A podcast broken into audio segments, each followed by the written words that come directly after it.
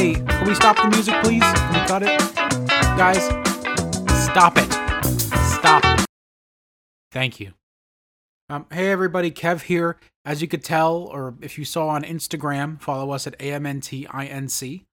Uh, we are not doing a full episode of Ammonite Movie Night this week.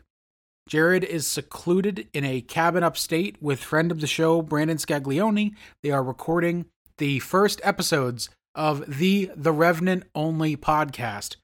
It's a new venture for them, of course, as we talked about last week, out of their podcast collective, Seashell Limited. It's going to be really great. And to do that, we had to delay our show a week. So Zatoichi and Blue Ruin, we're doing them, but we're doing them next week. So apologies for any inconvenience that may have caused if you watched them over the weekend. I'm sorry, but hey, you're a week ahead. So the joke's on us. Also, on that show next week, we will announce the Valentine's Day special, which is Jared's Davy Jones pick for the month of February, his first of the year. It's absolutely exciting, unless you think about it for a second, and then you'll know immediately.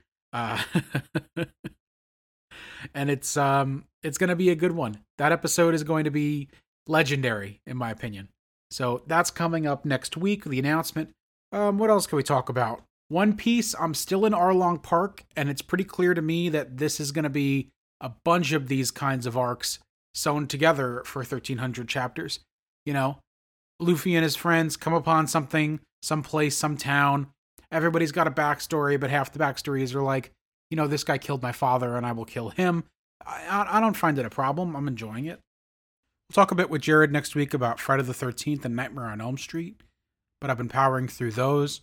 The Ultraman journey, I know I haven't said a lot because it's been kind of slow going, but I did pick up the steel books for Ultra Q, Ultraman, and Ultra 7 from Best Buy. They were like $10 a piece. And uh, I will be probably going back to Ultra Q and starting the journey all over because I'm a glutton for punishment.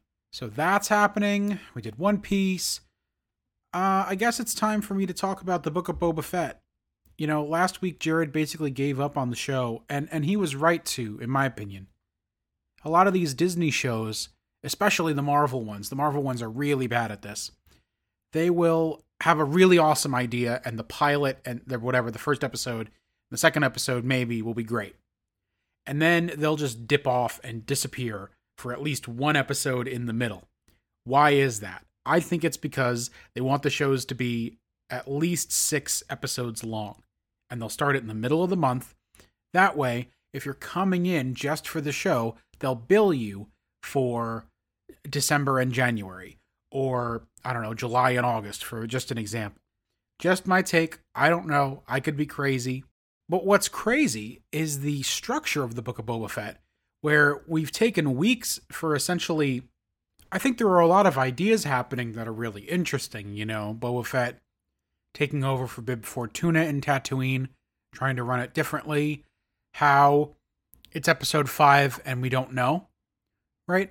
I loved the idea of Boba Fett living with the Tusken Raiders and some spice politics that weren't totally clearly defined, uh, getting them in trouble, and his his quest for vengeance, right? Because they helped him when he was dying those two storylines don't gel at all. Splitting them up and having them cut in between each other make no sense.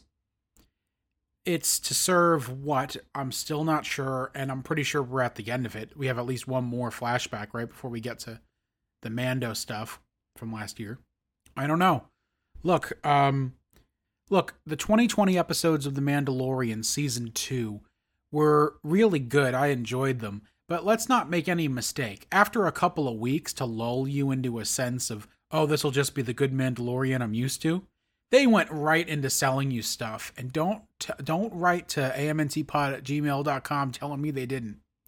Ahsoka showed up, uh, Boba Fett coming back at all, the Luke Skywalker deepfake in the season finale, keeping Moff Gideon alive, all of these things are to serve the greater purpose of keeping you subscribed to Disney Plus. And let me tell you, I'm getting nervous about this Obi-Wan show.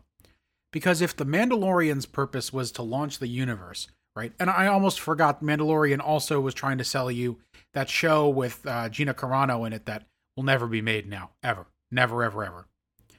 Uh, that's her fault. But uh, if Boba Fett's whole purpose, if the payoff of Boba Fett, right, was for Boba Fett to sit around and do whatever he's doing here, you know, what is Obi Wan gonna do? And that's something to think about, and that's pretty scary. And on that frightening note, that's kind of where I'm going to leave you.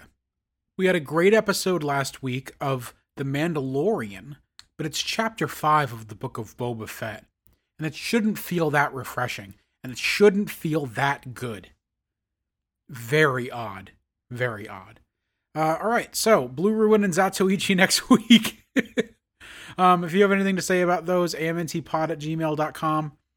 We love hearing from you, so please let us have it. And uh, that'll be great.